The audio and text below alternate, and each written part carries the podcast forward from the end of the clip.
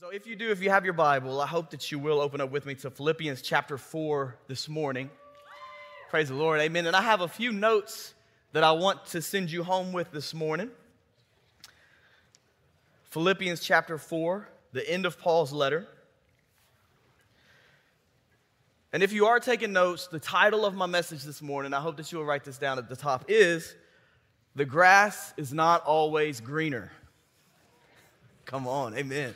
There are some people in here who are like, I've learned that lesson the hard way, right? The grass is not always greener. And what I want to talk to you about is a big issue in our culture today.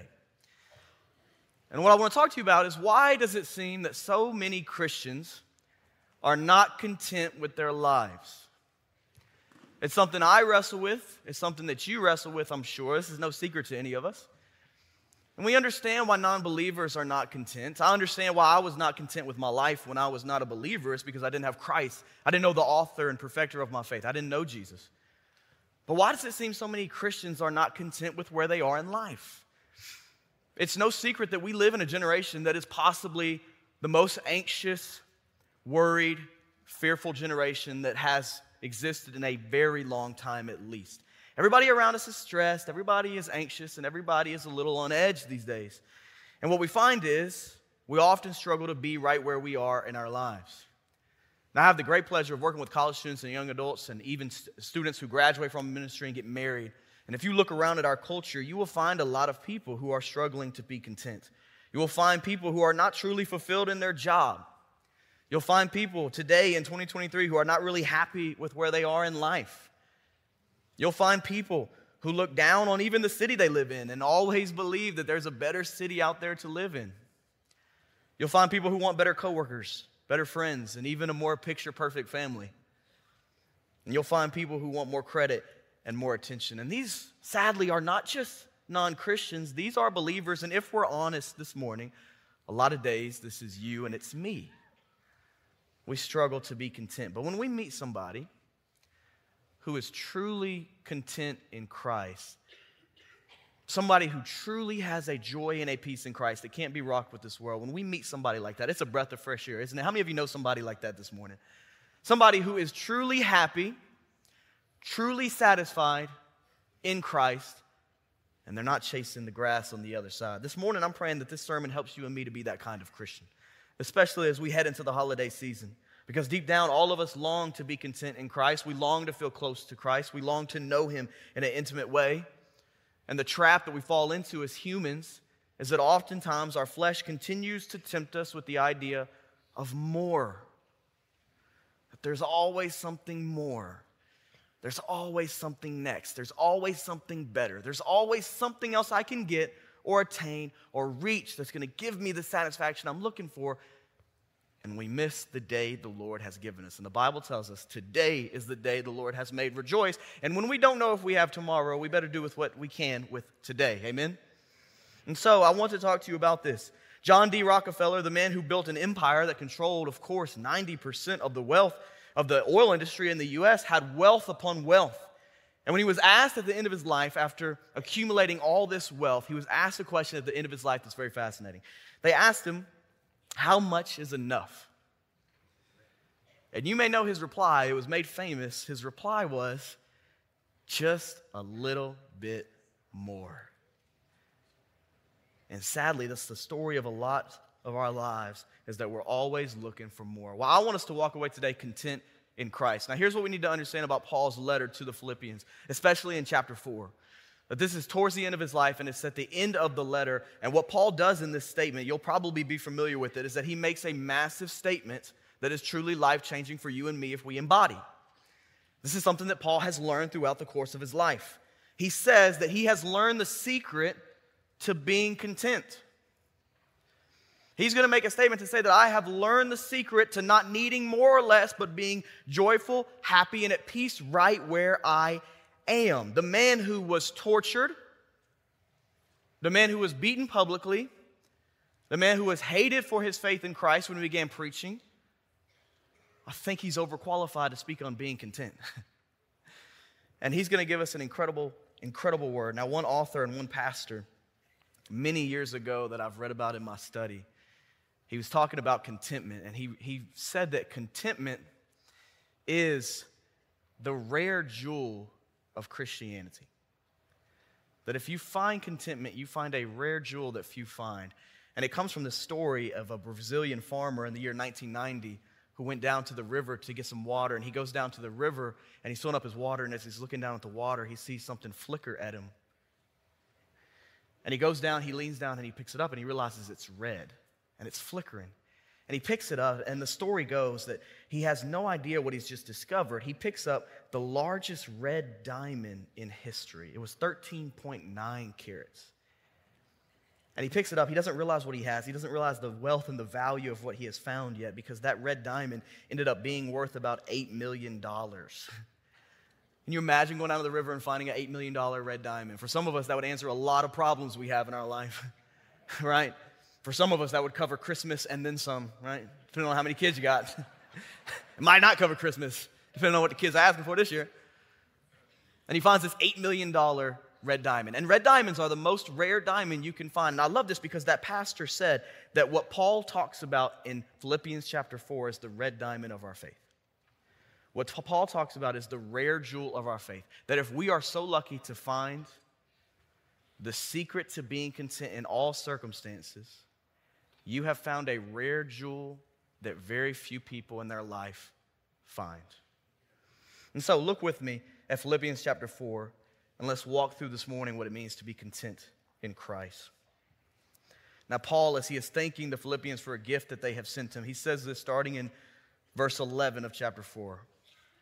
Paul says, I don't say this out of need, for I have learned to be content in whatever circumstances I find myself.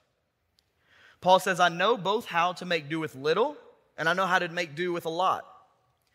In any and all circumstances, I have learned the secret of being content, whether well fed or hungry, whether in abundance or in need. And then the famous verse that many of us see on t-shirts, coffee mugs everywhere is Philippians 4:13. I am able to do all things through him who strengthens me. Let me give you number one. I have two things for you. The first one is being content is a secret that must be learned. Being content is a secret that must be learned.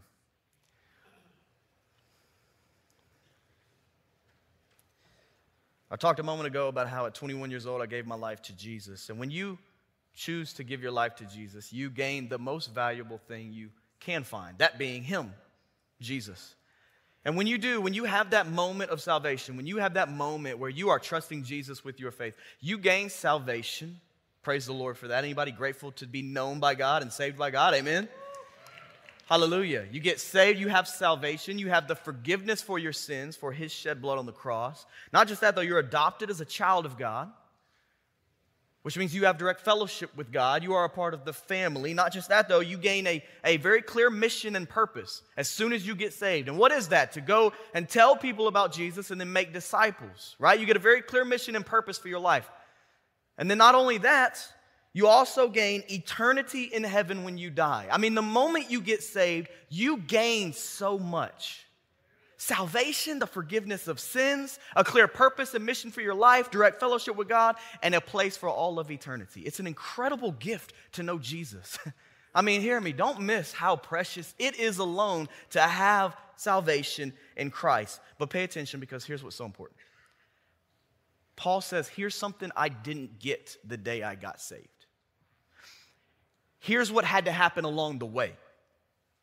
Here's what is so precious to me and near and dear to me that I didn't get at the moment of my salvation, that God had to instill and teach me, and that is the truth of being content. Resting in Christ at all times, no matter your circumstances, Paul says that this was something he had to learn. Now, this means a few things, church family, for your faith and for mine. First off, it means that there was a significant time period in Paul's life where he was not content in all circumstances which I think is an awesome thing about the Bible. It once again humanizes another hero of the faith. That as huge of a ministry Paul had of planting churches and reaching people and ministering to the Gentiles, there was still a time period in his life he looks back on and talks about how he was not content in Christ in all circumstances, that he had to learn this. But this also means something else for us. If it has to be learned, What's convicted me is this means not all Christians have learned it. That if we were to take the room and poll and survey all of the Christians who do know Jesus and who are saved, that there would be, we don't know the number, but there would be a significant population of you and me who have not learned the most valuable secret Paul learned in his life, which is to be content in all circumstances. Now, I don't know about you, in my walk with God, I feel very convicted and challenged to say that I don't want to be at the end of my life and still not understand the secret. In fact, I don't want to reach my next birthday still not understanding the secret that Paul talks about. I want to know this now. I want to know what it means to be content in Christ now. Number one, because it's commanded by God. It's not just an option. You don't get to choose, like, hey, I'm gonna either be a Christian who is confident or I'm gonna be a Christian who just worries 24 7. Like, you're commanded to be content. But number two, as I go through my life, I don't wanna look back and have regrets because I took for granted the blessings that were given to me. Because I was always looking over the fence at somebody else's yard. The grass is always greener, the yard's always bigger, the house is always better, the family's always more perfect. And that's a sad way to live, and it's not the life God has for you, it's not the life He has for me. And so it has to be learned, and there are Christians who have not learned this. This is why there are Christians who, like me and you, complain and whine and moan and, and take for granted things in our lives and don't really love our loved ones well. And this is why we get in a rush and why we're impatient and why we're always on to the next thing. Because we often miss that it's a secret that has to be learned. This explains why there are Christians who have Jesus, but don't, don't understand he's their ultimate treasure. And how encouraging is it that this truth can be learned, though? Isn't that an amazing thing? It brings so much life to the journey you and I are walking on. It brings so much life to the moments we have, the highs and the lows the wins and the trials, that in all of them, God is teaching us a valuable lesson. If you think about Paul, how did Paul learn this lesson? well, I got to tell you, he learned it through the highs and the lows. He says in this verse that he didn't just learn how to do a lot with what he had, he learned how to do a lot with when he didn't have anything. That it was in the moments where Paul was very blessed relationally. I mean, Paul had wins, he had favor, he had people's love. He had people's support. He had partnership in the ministry. He had resources in his life. Like Paul had blessings. And when he had those blessings, he knew what to do with them in order to give God the glory. And when Paul was in prison, when he had been beaten and stoned and tortured and the, bat and, and the skin ripped off his back and he was in a jail cell and he had nothing and no body and no support and it's just him and God, he still knew God is with me. God is good. It was through every single one of the circumstances that Paul walked through that he learned how to be content. And I want to be so bold to say that in your life, every circumstance you have, God has a lesson. Every test is meant to produce a testimony. Every trial brings victory if we hold firm to Christ, even if that victory is not how the world says it should look. Paul is clearly telling us that we cannot be content if we place our faith in circumstances around us. Church family, you and I can't give life that kind of power. What a shaky, unfirm foundation we have if our peace, and hear me on this, our joy and our value rests upon our circumstances that we go through in life because those circumstances are always changing. What you and I need is a Savior and a foundation that is never changing, and that's why Jesus is the same yesterday, today, and tomorrow. Paul has learned it is impossible to be content if you place your faith in circumstances. You and I cannot be content in Christ and dependent on the world at the same time. And as I've studied this, one of the questions I wrote, I wrote down was why does it seem that a lot of Christians, myself included, don't learn this the way Paul did? Like, why is that? Let's go deeper. Why do we often miss this? Here's what I want to tell you there's an old saying that you're probably familiar with that most of what we learn is caught, not taught, right? You can have a preacher yell at you all day long to be content. I can have a preacher yell at me all day long and be content. It probably ain't gonna make much of a difference for me. A lot of what we learn is caught, not taught. Here's what that means we learn most by who we follow the most. So we are constantly catching things from those who have influence over us. We are constantly being shaped and molded by who we follow and who are around us. It's just like I tell my college students as they're choosing to either have godly friends for the next 10 years or worldly friends for the next 10 years. The people who you are surrounded by, the people who you are following, are shaping you for good or for bad. And I believe a lot of reasons in our Christianity that we leave contentment and peace and joy on the table is because we're not truly following Jesus as close as we would really like to. There's culture, there's family, there's tradition, there's religion, and all of these things, when they have our ear more than Christ, they influence us away from being content. And we have to ask are we following Jesus the closest? Now, I want to break this down. I have two subpoints I want to give you based on what Paul says here to go a little bit deeper on this idea of contentment. Here's the first one, if you want to write this down, is that A, comfort does not equal contentment. Comfort does not equal contentment. Comfort is fleeting. Comfort in this world doesn't last. The minute in your life you feel like everything is going your way, the minute you are comfortable, the minute everything is looking good, the minute you feel comfortable in your life, your check engine light comes on.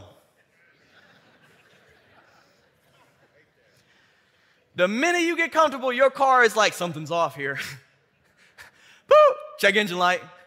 The minute you start thriving, you're feeling good, you're comfy. Boop, battery lights on. Obviously, I've been there a few too many times. your car check engine light knows how to humble you down a little bit. It knows when you're doing too well. Many of us make the mistake of thinking that if we can live as securely and comfortably as we can, that we'll be content. So we set out for this goal in life. We set out for this goal to be comfortable with our money and comfortable with our family and comfortable physically, comfortable spiritually, and we try to avoid trials, we try to avoid confrontation. But oftentimes, what ends up happening is that in pursuit of comfort, we forfeit opportunities to do something for God. In the name of not being uncomfortable, we will often choose to not do something bold for God. But comfort doesn't last, and it's not the life we're called to. In fact, if you look at 1 Peter 1, let me remind you, church family, this holiday season, that we are called to a life of conviction and action. We are not called to a life of comfort and apathy. That in your life, you have great tasks and a great call to live for God and to do something special for Him in your life. 1 Peter chapter 1 verse 13 says this an exhortation. He says therefore with your minds ready for action be sober minding and set your hope completely on the grace to be brought to you at the revelation of Jesus Christ. Paul tells us at the end of his life that God allowed him to go through trials and hardships, but God was faithful to carry him through it. And all of us have a hard time trusting God when we're in a trial, but at some point we must ask the question when we are uncomfortable, when we are hurt, when life does not go the way we want it to go, do we still trust the sovereignty of God? Do we still trust that God is good and He's working this out for our good, but ultimately for His glory? And that's what we desire the most. That's the question we have to ask. I heard a story of a father who took his three year old son, his three year old son was named Ryan. He took him to the, the doctor because his son had an earache. And when he went to the doctor, the doctor told him he did, did everything on his ear, and he told him that they were going to have to do a a, they had to use an instrument on his ear, and we don't have to get into the details of it for you to understand, but they'd have to use an instrument on his ear, and it would cause a lot of pain. But that using this instrument on his ear was the one way that they could get his ear to heal and get over this infection. And so it's an amazing story as this dad tells about this as he's in the doctor's office because he says that his three year old son can't understand what's happening. But they put the son on the table, and when he begins to use the instrument on the son's ear, the son begins, of course, like screaming in terror. I don't know if you ever outgrow that. I still sometimes scream when I get shots. I don't like needles. Like, I understand. Like, you can come around me with a needle, I'm screaming immediately. It's like, I get it. I'm 29, my dad can still hold me while I'm getting a shot. You know what I mean? but I understand what's happening. This three year old son, you can imagine, like, his dad puts him on this table, and all he knows is this hurts. Sometimes that's all we know in life is that this hurts. We don't have the great perspective of it. We, we see the story of David, we see the story of Moses, we see the story of these heroes in the Bible play out, but we don't have that kind of 2020 knowledge of what's happening down the road. We just know that right now this hurts. And the dad tells a story that as his son starts screaming, the dad, of course, has this agony in his heart over his son because he doesn't want his son to hurt. And the dad says, he says, I really believe my pain was worse than his pain because I just wanted it to stop. And so the dad, who is 6'2, 200 pounds, goes over to the three year old son and throws his arm around him and holds him while it's happening. And he said that as his son was screaming and crying, he knew this was what was best, though. And I love this because I wrote this down from the story. The father said that there was no way for my uh, son to understand that this pain I was allowing him to experience was necessary because it would lead to his ear being healed. He said, even though the temporary pain was awful, his dad didn't mean it out of pain. His dad meant it for love because the temporary pain would lead to permanent healing. He said, I had to love my son enough to endure this pain with him because it was best, even if my son couldn't understand in this moment and was mad at me for it. And it's the same way with you and me, with our Father in heaven, that God might just allow us to go through things in life that are painful, that hurt. And all we know is that it hurts. All we know that was that we don't understand this trial. But God has promised us that when we suffer and when we endure for the name of Jesus, that when we go through hard times, when we lose what we are so holding onto in this world, that He has promised us blessings and restoration and hope that is not found in this world. And even more than that, what Paul says at the end of his life, he says that I have learned to be content in all circumstances, and the pain and the trials and the hurt that God allowed me to go through in the name of Jesus was all for his glory in the end, and it has made me a better Christian. I'll be honest, I like just me, I don't want that. I want comfort in my flesh.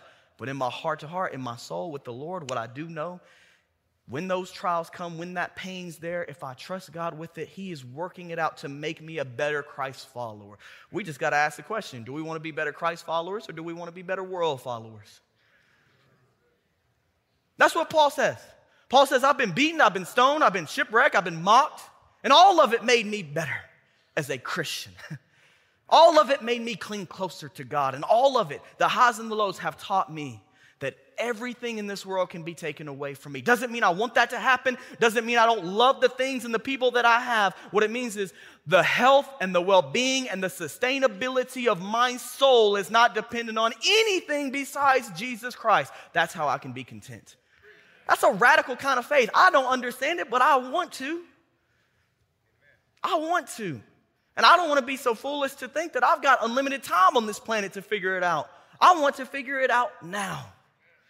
And I pray that you do too, because Paul says it's a secret and it is a rare jewel that few people find. First Peter also says, skip down to, to chapter 5 in that letter in verse 10. He says that the God of all grace, who called you to his eternal glory in Christ, will himself restore, establish, strengthen, and support you after you have suffered a little while. Not just that, but B, control doesn't equal contentment. So we know that being content is a secret that must be learned. It's something that not all Christians learn. It's something that we have to catch by following Jesus as a disciple. And the first thing about that is comfort does not equal contentment. Remember, you can be very comfortable and have it all taken away.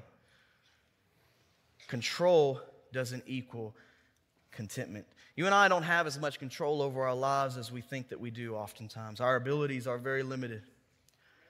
And yet, many times we believe we can control things. I have learned the hard way that we have very little control over our lives and what happens. Really, I think the only thing we do have control over is our posture before God and our perspective on life. Our disciplines, the way we live, the way we treat people, most of what is internal that bleeds out to our external. What happens around us is very limited. And Paul clearly lays out in verse 13 what is the secret and it's God's strength.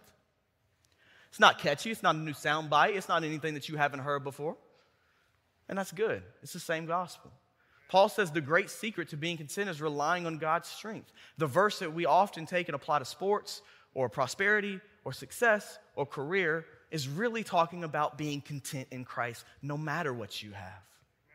And he says the secret is God's strength. It's that I don't rely on human strength, I rely on God's strength because our God is an impressive God. Has God been good to you lately?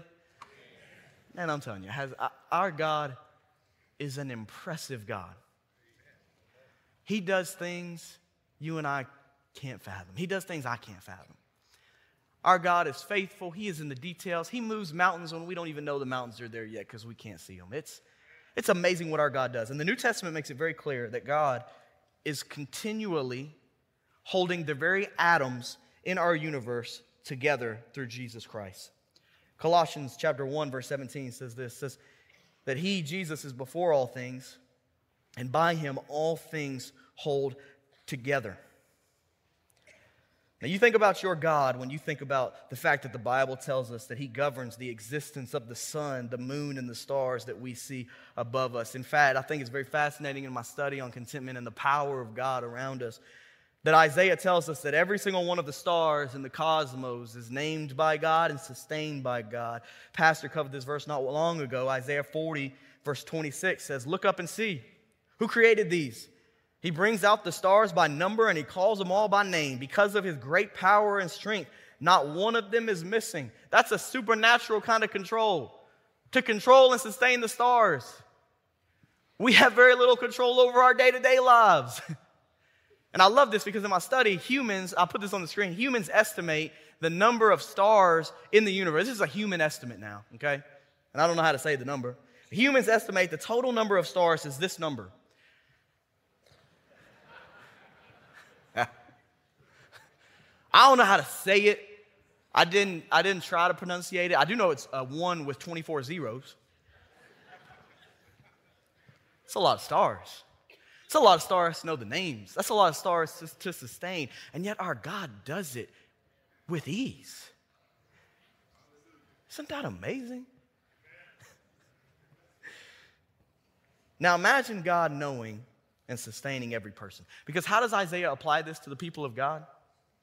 Isaiah is applying this to the people of God about God sustaining the stars and knowing every single one of them by name by telling God's people to cut out the complaints that God has forgotten you. That's how he applies it to God's people. Stop complaining about God forgetting you. Because if God knows and sustains every single one of those stars with all those zeros, he knows every name of every person of all 7 billion people on the planet, and he knows all 7 billion people's story, and he knows the amount of hair, hairs on the head of all 7 billion people. Church family, our God has not forgotten you. Our God is not far from you, even though you may feel far from Him, and I've felt far from Him many times in my life. God is not far from you, God is close. God is waiting for you to draw near to Him. God is waiting for you to turn to Him. And one of the biggest ways He's waiting for us Christians to turn to Him is to turn to Him with control. That we are so naive. And I am so proudful, prideful to think that I can control the things in my life and not need God for it when I don't know any of those stars. Maybe one or two I can name. And God sustains them all, and He's sustaining your life. Let me tell you, you will find contentment. And I will find contentment when we can lay down the idol of control. Because it's a foolish ambition anyway. But how much better is it to trust the Lord with the control that you have over your life? That's a radical kind of faith. That's when you're in prison or when you're in a palace, God is still in control. I'm going to give him the credit and glory for it no matter what happens. I love this quote, and then I'll give you number two. It says, In active obedience, we worship God by doing what pleases him. But by passive obedience, we worship God by being pleased with what he does.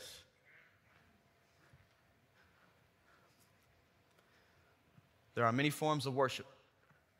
And not all of them are doing what pleases him, but being pleased in what he does. Does that represent my life and yours? So, number one, not only is being content a secret that must be learned, that not all Christians have learned. Not only is comfort and control two idols in our culture that we have to let go because they don't lead us to being content. Not only that, but let me tell you number two being content is a powerful perspective. Being content is a powerful perspective.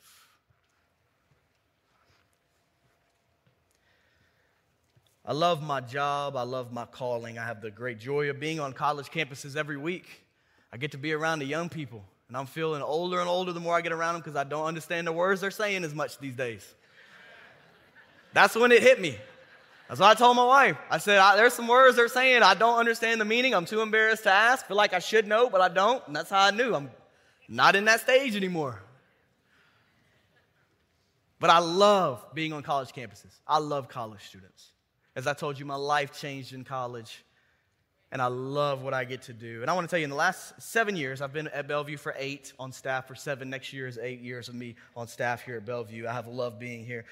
I have learned that even though the secular college campuses in America are so dark, Jesus still shines the brightest on these campuses. There is, praise the Lord, amen, that we so often down the college campuses in America, and we are so critical of them, especially sometimes in the Christian world. And yet, God is sending believers firm in their faith to these campuses to be missionaries at them.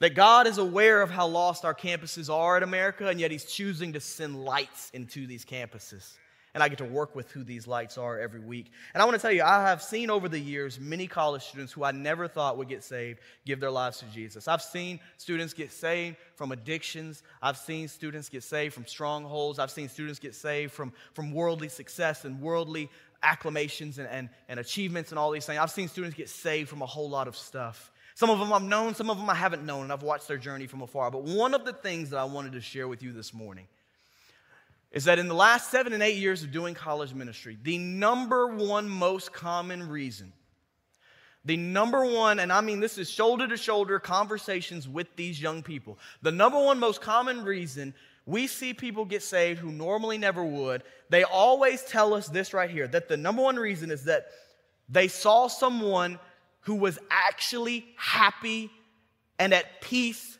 being a Christian that the number one thing is that they actually saw somebody who was content in their faith and they said, Man, I want that. You know why? Because there's nowhere else in our culture you can find that kind of peace and contentment. Money can't do it, these other false religions cannot do it. Affirmation of people cannot do it. And the world is desperate, and the world is looking for hope, and it's looking for light. And most of all, when we see young people get saved, they come and tell us, hey, I saw somebody who was content in Christ that loved Jesus, and I was like, man, I want that. Just content. Because one of the most attractive things to non believers are truly content Christians. And you can flip that coin on its head. One of the most unattractive things to a non Christian are Christians who aren't even joyful being Christians. Man, I've got to tell you, when I was lost at 21 years old, the thing that pushed me away from Christianity the most, what would have made me never darken the doors of a church, was Christians who were not happy being Christians. I have got to tell you this morning that when I met discontent Christians in college, my mindset was, why would I want your faith when you're just as unhappy as I am? I'm just being honest. I was around Christians, I seen them up close, and when I saw Christians that weren't content and didn't have any more faith than I did, and were chasing after more and more and more, and next and next and next, and money and money, money, and recognition, recognition, recognition, I was like, man, I can, I'm doing that already. Listen, I was lost. I knew I was lost. To me, the grass was greener everywhere I wasn't standing. Whatever I didn't have, that was better. But the one thing that I would not consider that my mom kept praying for me to turn my eyes to was Christianity. And I kept telling her, I don't believe it's real. I don't see it being real to the people who claim it. Now, I had a false expectation and a false expectation of what I was supposed to see from Christians, but understand this that there is no greater evangelism tool we have when we are verbally telling someone the gospel than for you and I to be content in Christ to tell somebody, hey, Christ is all you need, and be able to sit eye to eye with them and know that, hey, I'm not chasing after more of the world to satisfy my soul. I'm not chasing after recognition outside the church or in the church. I'm not chasing after the next season or the next job or the next person. I'm happy and I'm content where God has placed me. I'm telling you, it wins souls over. There's a reason why Peter said to be prepared for when people ask you for a reason for the hope that is in you. This is the most convicting part of my study for me personally. If we are never asked about the hope that is in us, we have to ask, do we have hope in us? Scripture tells us, be prepared. And there are Christians in our culture today who have never been asked about the hope that's in them because they don't have it. But you and I are called to something different. Is Christ dying for your sins and mine and being raised from the grave, giving us new life, worth us being content today, or does he have to do a little more? I have wrestled with this. I have struggled with this because I want to live a life where I don't need anything of this world. I am content in Jesus Christ. Where He has put me, I am all in. Where my feet are, I am present. Who is in front of me, I love them. And my mind is not distracted and divided on the things of this world or the things of selfish ambition. I want it. And Paul says it's a secret. And the only way to learn it is by catching it from the one we follow, meaning Jesus. Young people in the room, if you have grown up in homes where you have seen Christianity be reduced to religion on Sundays, hear me, it is far greater than that. It is a living, active relationship. For everyone else in the room who has more experience and wisdom than I have, don't grow weary in your pursuit of Christ no matter what trial you have encountered. Christ is faithful enough if we hold firm to the faith that he has given us. I think about Paul and Silas when they were actually in Philippi when they went to jail. You remember the account, it's in Acts 16. It's an amazing chapter. Paul and Silas go to jail in Philippi. Right before they get thrown in jail, the clothes are ripped off them publicly. Their back is beaten. They're bleeding. They've been embarrassed publicly. They've been tortured. And they are in a terrible, terrible circumstance. One author and pastor many years ago called it possibly the second greatest act of contentment in human history is Paul and Silas worshiping in, in prison, and the first being Jesus being faithful to the Father's will on the cross. And I, I, I read that chapter of Paul and Silas when they get to prison. And in that prison, remember, the conditions would have been awful. It would have smelled terrible. There would have been waste and stench from all of the other inmates. Their wounds were awful. Their feet would have been restrained in stocks in the worst part of the prison. The prison was almost in total, total darkness. They had to listen to the other prisoners curse and yell. Everything they saw, smell, and heard would have been disgusting. No food, no medical treatment. And it's in this circumstance Paul and Silas choose to have a worship night at midnight. I'll be honest, I do college ministry. Sometimes to do a worship night, we need coffee, we need a band, we need Jeff Maxwell with a guitar. Like sometimes we need a few things to have a worship night. And Paul and Silas choose the worst possible environment to start lifting their praises up to God. It's, it's unimaginable, the supernatural intervention of the Holy Spirit to give them this, this heart of praise and worship in this moment. It only comes through the strength of God. And what happens from that moment? What happens is the other jailers begin listening to Paul and Silas, and they're mystified at their praises and their joy in this moment. They can't understand it, number one. But then, number two, God sends an earthquake. The jail doors are thrown open. The jailer, who knows he's going to lose his life as prisoners escape on his watch, draw his sword, and as he's about to kill himself, Paul and Silas go, Don't! Don't harm yourself, for we are all here and they have the chance to escape physically, but they aren't dependent on being free physically because Paul and Silas are free spiritually. like, the great win for them is not physical freedom. It is that they have spiritual freedom in Christ, they have mental freedom in Christ, they have, they have emotional freedom in Christ. And so, in this moment, to them, they make a choice to save a jailer instead of running.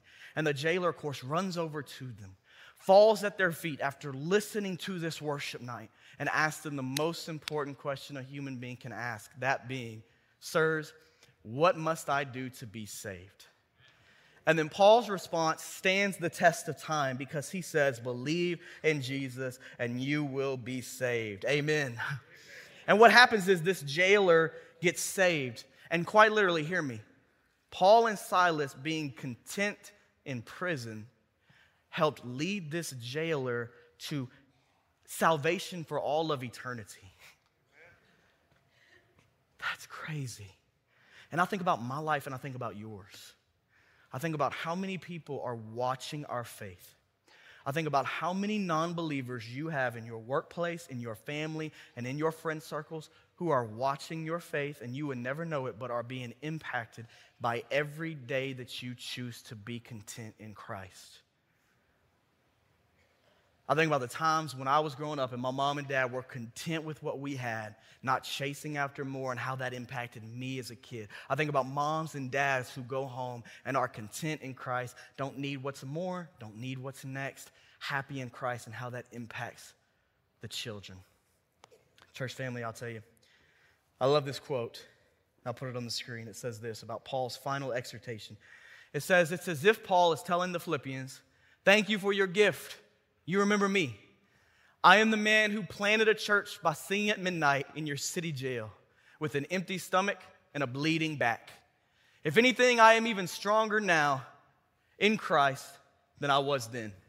The same secret of abiding supernatural contentment is mine in Christ, and it can be yours. Church family, the hard lesson that we have to learn that I'm walking through is that the grass is not greener on the other side. Your joy, your peace, your contentment is not found in a place, a position, or a possession. It's found in one person your peace is not found in this world. Your peace is found in a prince. Your peace is found in Jesus Christ. If you have Jesus, you have all you need. Surrender the idol of comfort in your life. Surrender the idol of control in my life. Lay down the idols and let's choose to worship the one who has given us far more than we could ever want or need anyway.